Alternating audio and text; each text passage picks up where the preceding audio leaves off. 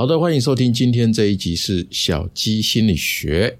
今天我们来讲情绪哦。万方医院的精神科医师说，在天气热的时候啊，情绪会比较烦躁，车祸意外啊，重大刑事案件啊，或暴力事件，它的发生几率呢会上升。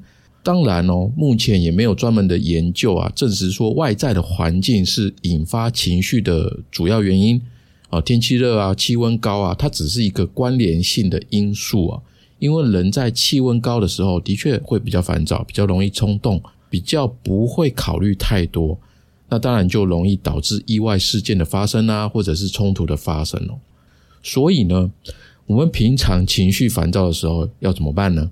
这个呢，其实也没有什么高深的学问呐。反正你就去吹冷气啊，或者冲个冷水澡，像是在瀑布下面修行，有没有这样冲？哈，这个好像有点开玩笑，不过它确实是很有效、很直接的方法嘛。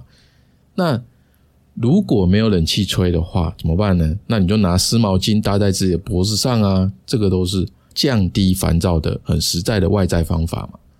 当然，烦躁呢，它是一种负面情绪啊。那负面情绪呢，其实有很多种哦。假设如果呢，你常常会感觉到自己被人家三言两语啊，就容易挑起负面情绪的话，那可能要花点时间要去找原因到底是什么，从根本上去解决它。那从根本解决呢，它是一个比较远的一个治标治本哦，治本的做法啦。所以才讲比较远嘛。譬如说，你发现自己容易生气，是因为啊比较没有自信，所以常常要用怒气冲冲的样子啊来增加自己的气势哦。如果呢是假设是这个原因，那就要透过比较长的心理建设，还有跟用一些方法去累积你的信心嘛，你的自信心。但是呢，有时候情绪啊它是当下的嘛，或者是它会慢慢慢慢累积的，在我们没有找到根源。或者是还没有做好心理建设的时候啊，我们怎么样处理才不会让事情一发不可收拾，甚至呢做出令自己后悔的决定呢？如果我们容易被情绪左右哦，有时候情绪是来自自己的，或者是有时候情绪是来自别人的，我们该怎么做才可以缓解这个状况呢？那今天呢，我们就来讲讲哦，刚才讲远的嘛，那我们讲中程的跟近程的。哦，怎么样实际操作可以利用心理学的知识原则啊，来改善这种状况，就是被情绪左右的这种状况。第一个很重要，就是要先转念哦，找回你的主导权。我举个例子啊，就是有个妈妈因为女儿正在叛逆期啊，不管叫女儿做什么，女儿都说不要不要。每次当女儿说不要的时候啊，妈妈就会用吼的：“你给我赶快去做功课，你给我赶快去吃饭，你给我赶快去洗澡。”啊，女儿都说不要，我不要，哦，就这样一来一往的，每天啊都浪费很多的时间。后来这个妈妈她就意识到一件事情哦，就是只要跟女儿多吵一分钟，女儿就可以延后，比如说做功课延后一分钟，哦，这样她不但没有得到她想要的结果，她的女儿反而学会了用不要来拖延，因为有用啊，对不对？妈妈吼她，她就可以哎。持续的争吵，持续的来来回回的拖拖拉拉的，很有用啊！这招很有用，所以妈妈不止累，她还被女儿呢操控了情绪。这只是一个举例啊，但是很多人应该现实生活当中会是用吼的哦在管小孩。我们可以思考看看生活当中的类似的例子哦。当有人说了让你不爽的话哦，让你生气的话，你生气，然后想要开始争论的时候。这个其实反而会给对方更多的力量哦，所以在回应别人的之前哦，我们可以先思考一下，怎么样做才能够把这个事件的掌控权抓回在我们自己的手上，去掌握事件的发展走向。我们先思考看看这个部分哦，会是比较好的。可是啊，你可能会觉得啊，这哪有可能？当下你就在不爽呢，生气，怎么可能还会冷静去想这个？诶，我跟你讲哦。这个绝对可以做得到的，而且是任何一个人都可以做到的。只要你愿意相信，还有给自己机会去尝试，还有当然你要知道这个方法到底是怎么样做，对不对？光是提醒自己哦，你所做的事情啊，你的思考啊，你的感觉啊，其实它都有选择的。只是选择的背后啊，需要承担责任，承担不同的后果。只要你意识到这一个，那个心境上面就会完全不一样。如果你常常觉得自己是谁的谁谁的什么什么受害者啊，或者是我都没得选啊，我根本没有机会啊，啊，因为这样啊，因为那样，各式各样的原因哦。如果你是这样子的人哦，那你很难发现自己啊是那个有有能力去创造自己想要生活的人。你想要过这样的生活吗？当然不想啊。所以我们一定要打破原本的信念哦，去增加一种新的信念，去导入自己的生活。那这个改变就有可能开始哦。我举一个我自己以前的一个例子给你听哦，就是呃，万一不是我有情绪，而是别人对我发脾气的时候，我是怎么做的？这个呢是在几年前哦，有一次我在公园遛狗。那我们家狗狗啊是中型的米克斯，是女生，然后它大概呃十五六十十五十六公斤那么大了。那我有牵绳，然后呢我就遇到一个男的哦，他养一只雪纳瑞，那雪纳瑞大概看起来有点有点老，因为它行动有点慢一点哦，它算是老狗了那个样子，就是但是呢它没有牵绳子。那我们家的狗体型比雪纳瑞比较大嘛。而且呢，它的个性是它不喜欢不认识的狗，没有经过它的同意啊，就马上要过来就闻它的屁股。那那个感觉哦，就如果是人的话哦，就好像一个不认识的男的，他看到你，他就冲到你的面前，也不问你，他就突然闻你的头发，这样 你会不会一巴掌下去？一定会嘛。所以我家的狗狗它就生气啊，它就吼，它就警告那个雪纳瑞，但它不会真的咬了，它就是警告他说：“啊，你这个不输贵，你给我滚开，走开！再来的话，老娘就真的不客气了。”这样子，他就这样吼他，你知道吗？很多都市人养的狗啊，基本上他都不懂社交礼仪哦，在家基本上都宠坏了，没有礼貌的其实一大堆啦。那结果啊。这个雪纳瑞被吼了，就就跟他戏哦，他就恼羞成怒哦，来想要咬我们家的狗。他脾气很大哦，就是应该真的是宠坏了，没有遇过坏人的那种啊。那我们家的狗，它就还算是保持一种端庄礼貌哦，它就一直闪它，也不想真的咬。不知道他是不是觉得说，因为他体型比较大，一口咬下去，他可能真的会受伤。那我就想说，哎，这个状态就是好像也不是个办法。可是我也不想用手下去赶啊，因为我怕它咬我嘛。而且另外一个原因就是说，那个雪纳瑞它的年纪也有点大，也不能真的去踢哦，踢了它可能真的会挂掉这样子。我就吓吓它，我稍微出个脚挡它一下，挡它一下这样子。结果呢，那个主人一看到哦，他就哇大吼，你知道吗？他说：“他年纪那么大，你为什么还踢？你为什么要踢的？”哦，然后就怒气冲冲的向我冲过来。然后我就回他说：“哎，我没有踢，我只是做做样子。那你为什么不牵你的狗？规定说要牵啊，你没有牵嘛？那你的狗跑来不礼貌，要咬我们呢？”然后他就说：“啊，被咬到了吗？你咬到了吗？”哦，他就一直捋屁这样子，咬到了再讲啊！我就真的傻眼，什么叫做咬到了再讲？难道我们要乖乖被咬吗？哦，真的是莫名其妙的逻辑吗？然后他就一直捋屁啊，说：“为什么踢我家的狗？为什么踢我家的狗？”然后呢，他身体就越来越靠我，越来越近，好像想要打架的样子哦。他的身材大概是稍微比我再壮一点点啊，就大概身高差不多，但是就是看起来比我再胖一点点这样子。那我是没什么生气啊，我是觉得说好好讲话，如果没用的话哦哦，那我就要用另外的办法了。那因为我上一集有讲嘛，就是说你你如果礼貌的话，人家有可能会当你孬。哦，他就会得寸进尺啊，有时候会这样子。那我就觉得说这件事情我要拿回主控权。然后他就一直靠近嘛，然后我本来是站在原地的，那我就突然往前靠近一步，脸贴到他的脸这么近哦，就是可以到亲嘴的那么那么近哦。然后他就被我这个举动吓到了，说他就说：“你那么近干嘛？”然后我就看着他的眼睛说：“你想要打架吗？可能我们两个都会受伤哦，你不一定会赢哦，哦。”然后可能我们两个都会进警察局哦，那这样你是是你要的吗？哦，他就没讲话，我就看准他不敢真的跟我打起来，我就更进一步哦，我就装着要亲他这样子，我就撅起嘴来，我说：“哎，我来，我亲一下，嗯嗯嗯，嗯，冷静一下好吗？啊，你家的狗没牵，是不是事实？”然后他就被我这个举动吓到，你知道，他就愣了一下，说：“ 他就说，把你的臭嘴拿开了。”他就这样子，然后呢，就是那个场面其实蛮有点冲突违和感觉的啦。就是那旁边一个抱着吉娃娃的阿伯啊，他就笑笑的过来打圆场说：“啊，年轻人不要那么冲动啦，你的狗哦，先跑去闻人家屁股的啦，我有看到啊，人家就不喜欢呢。啊，你公园没别人就算了，不牵就算了啊，人比较多，你要牵啦哦。那阿伯就这样跟他讲啊，啊，后来就慢慢的冷静冷静下来哦。可是哦，他还是死不承认自己有错。那我就不想理他，我就说没关系，你下次不签，只要被我遇到，那我就直接放开牵绳。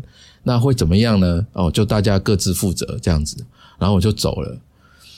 大概是这样子啊。其实这个经验呢，我觉得有点北欺啊，就是说你还是要看别人对方是什么人。如果是流氓或者是不顾后果的人哦，你感觉他是那种不顾后果的人，那就不要像我这样子，因为这样可能会增加 增加危险呐。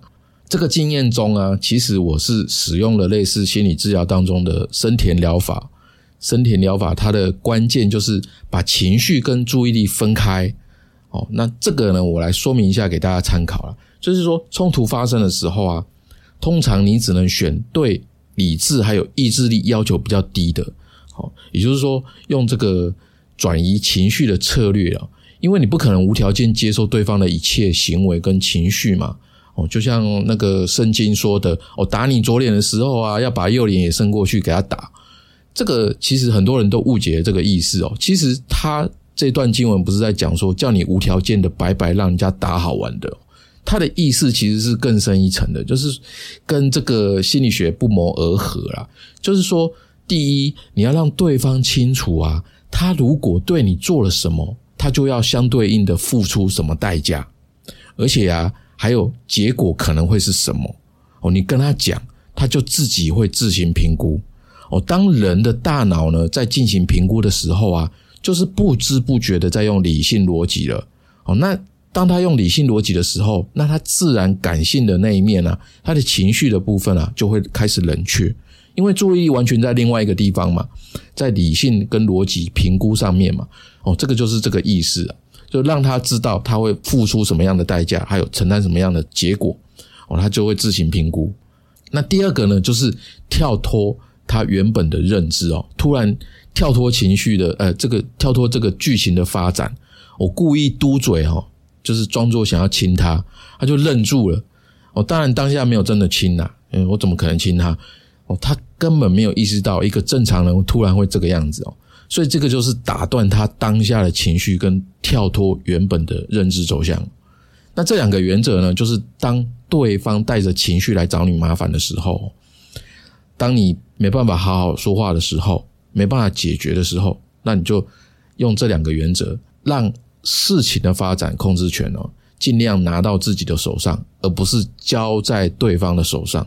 而且啊，就是说自己也不会随着情绪走嘛，然后去做出。哎，双方都后悔的事情了。那前面有说吗，就是说在当下，我们可以提醒自己，提醒对方，你所做的事情啊，你的思考，你的感觉啊，其实都有选择的。选择的背后呢，就是相对应的承担责任啊，承担后果的。只要大家呢都能意识到，就算别人没有意识到，但是我自己意识到的话，那就会很大的机会去恢复到理性上面哦。OK，啊，接下来那我们平常怎么样去培养转移情绪的这个策略呢？哦，我怎么样去让自己有会使用这样子的方法呢？转移情绪的策略呢，不只是对别人嘛，对自己也是很有用的。只是说我们要怎么培养呢？你可以采用一个方法，也可以说是一个机制啦，就是说，哎，一怎么样的时候我就怎么样。这个来解释一下，就是。当你意识到自己的情绪要上来的时候，就尽快的离开当下触发这个情绪的环境，有点像是日剧在演的嘛，就是女主角看到喜欢的人跟别的女生在嘻嘻哈哈的，她一生气就转头跑跑掉，然后跑着跑着跑着，哦，跑到累了，她就停下来，啊，搞不好还刚好停在天桥上面，哦，有有时候日剧会这样演嘛，对不对？这演的不是乱演的哦，这真的是一个方法哦，哦，当然你不用像这样子。一直跑了，你有可能去楼下啊或者去 Seven Eleven 买一个东西吃啊。你可以嗯到另外一个地方打电话给你的朋友去抱怨啊，或者是你去打电动啊，或者是你去打球啊等等的，哦都可以，就是离开当下那个环境了。这么做的话，其实它是有两个好处。第一个就是我们是用行动去转移注意力，然后第二个就是把当下那种激情爆发的哦，想要宣泄的那种冲动啊，转成去做其他事的一个习惯性反应，就是养成习惯了哦。就是大概是这个样子，就是大家可以自己找自己适合的方法，跟当下的环境适合的方法哦，你可以做这样的尝试。可是万一呢？如果你离不开现场怎么办？譬如说，我们被主管叫去骂啊，怎么办？啊，不可能就转身走掉嘛，说跑去买东西吃啊，或者是怎么样的，这不太可能。那当我离不开现场的话，其实也可以用一样的转移原则哦，只是说我们把注意力啊。从冲击很大的听觉转换成视觉，这是一种转移。比如说，主管骂人，他的声音一定是很大声嘛，情绪很大嘛，对不对？所以，我们就是把他这个注意力呢转移到视觉上面。什么什么意思呢？就是你其实没有仔细在听哦，你是眼睛在观察主管骂人的脸哦，看他脸上的皱纹啊、痘痘啊。或者是毛细孔啊，哦，你就专注的看哦，你可以想象说，哎，如果如果主管他的皮肤比较白，你就会想说，主管皮肤怎么那么白啊？他一定都没有在晒太阳，一定都没有在运动什么的。你就看他哦，你看他，他还以为你还很认真的在听哦，哦，他他就不会觉得你干嘛盯着他看这样子。那主管当主管问的时候呢，他会问说，你有没有在听？你有没有听到？哦，你再把注意力切回来说有哦，人的注意力是可以随时转换的，所以要注意，就是可以再切回来说有啊，你就不会被发现。但是这种有点像是作弊啦，但是这种方法呢，不是分心哦，它也不是放空，它其实就很像说一个不会英文的人，但是他在看英文的料理节目，但是没有字幕哦，你你你看的时候呢，就听不懂嘛，所以你会把注意力放在画面上，对不对？哦，他怎么做的？而不是听他在讲什么哦，所以你就会哎一样看得下去哦。那这个感觉呢，你可以去体验看看啊。当有人对你碎碎念哦唠叨的时候，你就可以盯着他看啊。但是呢，你是注意力是放在不是他讲什么，而是放在说哎他在他的表情是怎么样的，他的嘴巴嘴型是怎么样的啊，他牙齿长什么样子等等的，你可以体验看看这种感觉啊，还蛮蛮蛮有趣的啦。哦，这样的话，你自己的情绪呢起伏就不会跟着这样子太高太低，这样起起伏伏的。好，那以上呢这些方法哈，就是比较立即性的东西啦。可是很时候很多时候啊，就是呃，不见得是立即性的情绪冲突嘛，更多的它是呃情绪是日积月累的。比如说呃被别人批评啊，或者是他的给别人给你的意见啊。哦，他是好意，但是他冒犯的冒犯到你了，哦，他影响到你的心情了，或者是呃，别人他逼你哦，不管是硬硬来的逼你，或者是软性的逼你哦去做事情啊，但是这个事情你不想做，别人逼你嘛，你勉强自己去做，那或者是你很在意别人怎么看你的哦，你就会很在意一整天啊，或者是一段时间这样子啊，你就会很难受嘛。那或者是你会花很多时间去抱怨你讨厌的工作状态啊，或者是讨厌的人啊，或者生活上面你不得不去做的一些事情哦，常常会抱怨，或者是你很难拒绝别人，但又不开心别人哦去花了你的时间，占用了你的时间哦，这些离离扣扣的这些状况啊，比较像是长期的累积的那种情绪啊，然后直到有一天你爆发了，忍受不了了嘛，你就爆发了那个点。他就你就控制不住那个情绪嘛？那这个时候怎么办？这个时候他就是呃平常的时候，不是等到爆发的时候才处理，就是平常的时候我们要怎么办？哦，这里有两个大的部分哦，可以分享给大家。一个就是调节心境一个就是调节心境，另外一个就是我们怎么样在平常的时候去降低自己的情绪起伏。哎，这个是要练的哦，要练的。我们先来讲调节心境的部分哦。心境呢，它算是一种嗯，抽象来讲，就是它比较没有爆发性的能量啊。它平常就是比较弱弱、比较稳稳的啊。但是你的焦虑啊、担心啊、忧虑、忧愁啊，它会维持比较低落呃能量的一种比较长的时间呐。譬如说，嗯，你上上的班是在做不喜欢的工作，然后每天都要抱着这样不喜欢的感受八个小时工作下来，那长期下来，你的身心状态是不是会被影响？肯定会嘛，对不对？那所以调节心心境呢，它会有两个方法。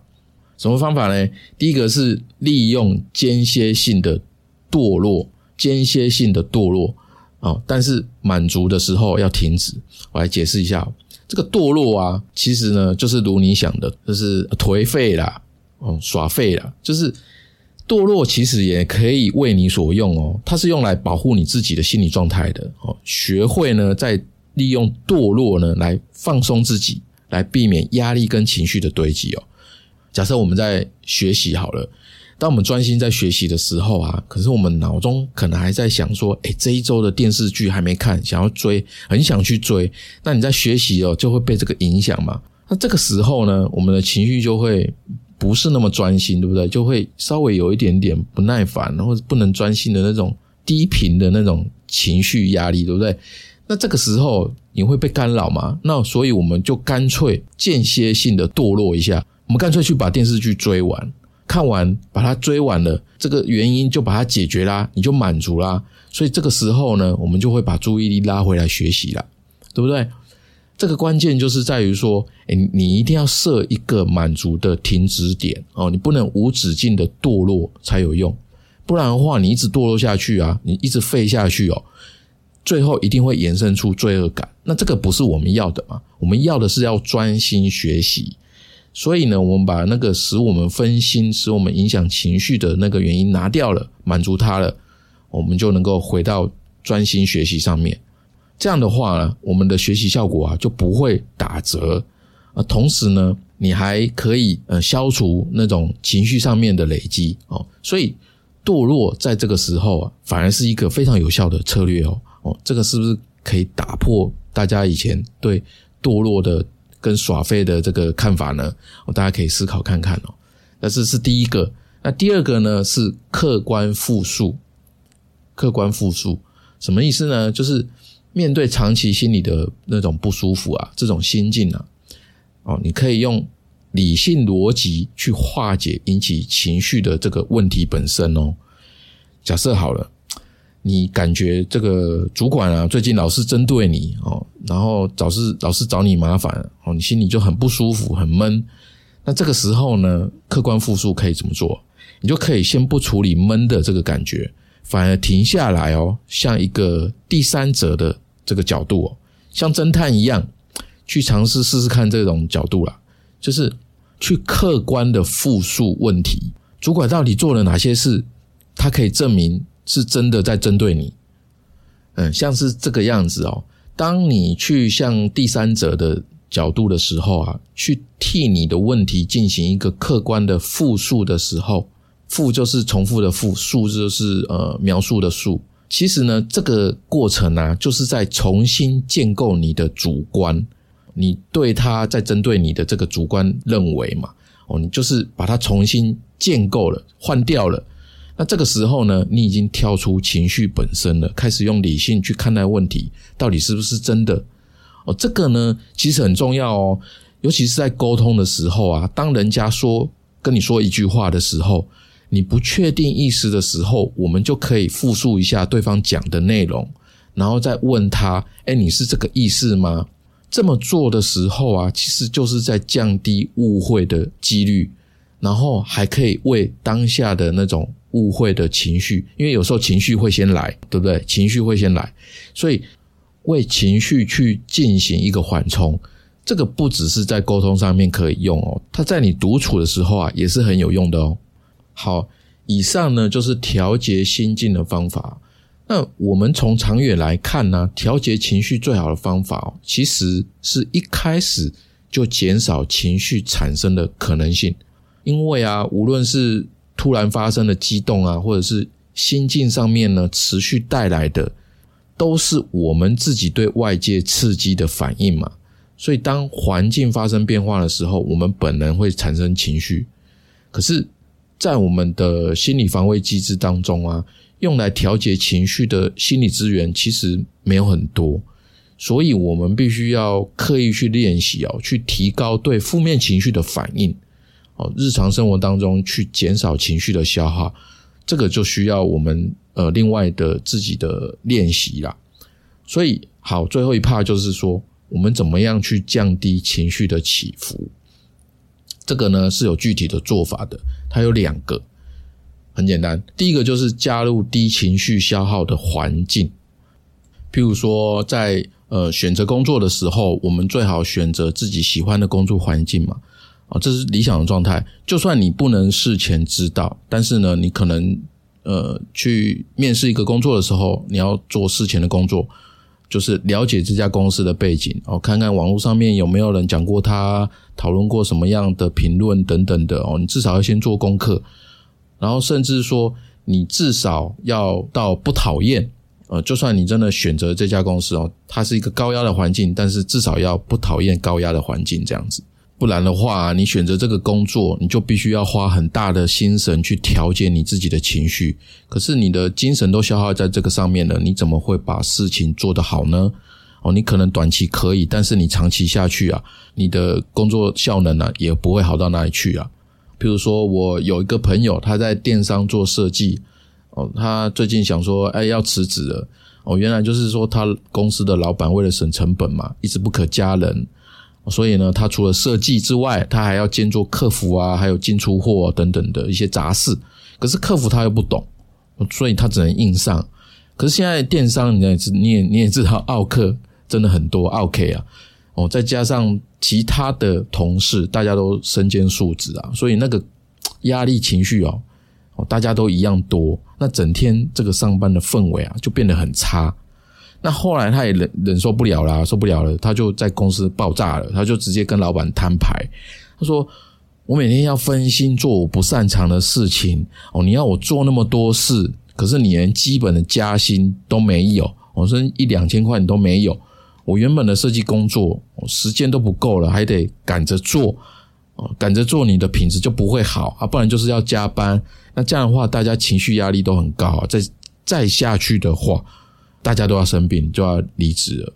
那后来就没解决嘛，所以他就很快的换工作到一家编制人员编制比较多的电商公司去了。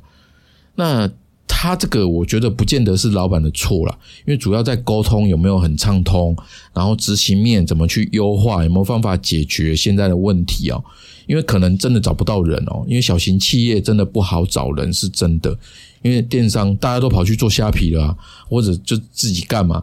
那很多都是这样子啊。哦，那这个就各式各样的复杂原因，我们就不讨论了。就大概是这样举例啊，就是我们加入低情绪消耗的环境哦，是一个方法。那另外另外一个方法呢，就是相对的，你少和那些高情绪消耗的人在一起。什么意思呢？什么叫高情绪消耗的人？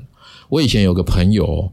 他超级爱在网络上面惹是生非，他认识不认识的人哦，通通得罪，通通只要他一留言就是要起冲突，他就会讲一些两岸的议题啊、女权的议题啊，哦，然后讲话很讽刺刁钻啊，很无聊啊。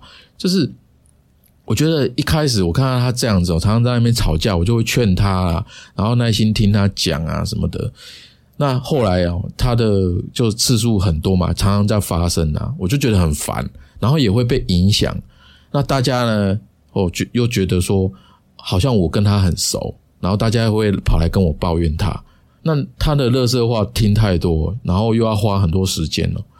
那我就觉得说，哎，这真的，呃，消耗那种精神，你知道，很累呀。呃，而且他根本就不想改嘛。那大最后啊，就是大概朋友只剩下我没有得罪了。我觉得他没有得罪我啊，但是我觉得很累了。他把台湾认识的人全部都得罪光了，然后就怎么样呢？他就一个人跑路了哦，因为有人要打他嘛。他说赶快跑路啊，跑到美国去当卡车司机。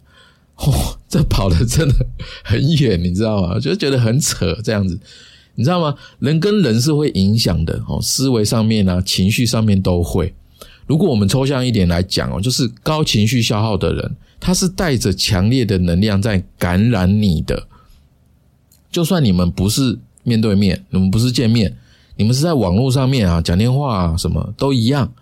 有的人一抱怨啊，有可能就是那个两三个小时以上哦。就像我老婆，她就有一两个朋友就是这样子，我都会提醒她，哦你要好好保护自己的情绪资源，少跟那些过度消费你情绪的人交往。就算是再好的朋友或者是家人都不要，真的不要，要把自己好好保护好。你最重要的人是你自己，然后再是我。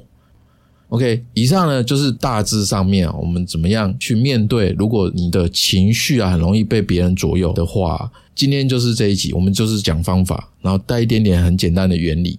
也就是说，即使是负面的情绪啊，它也有积极的功用。比如说，适当的焦虑跟压力啊，它会驱动你快速的成长啊。但是说，假如负面的情绪强度太高了，我们就很容易做出冲动的后悔的决定。可是呢，负面情绪如果持续太久了，我们就会慢慢的累积、累积、累积这样子，我们就很容易出现身心上面的疾病。所以啊，学会怎么样去主动化解负面的情绪啊，它是很有必要也很重要的。OK。以上这集，如果你喜欢，请记得帮我在 Apple Podcast 留五颗星文字评价，也欢迎赞助我五十块一杯下午茶。你的任何一种支持都是我持续创作的动力。如果你遇到职场上的问题，人生需要解惑，需要解决，可以在好好听你说官网，随时都可以跟我预约。我们今天就到这边，下周三晚上七点，小伙伴们不要错过喽，拜拜，再见。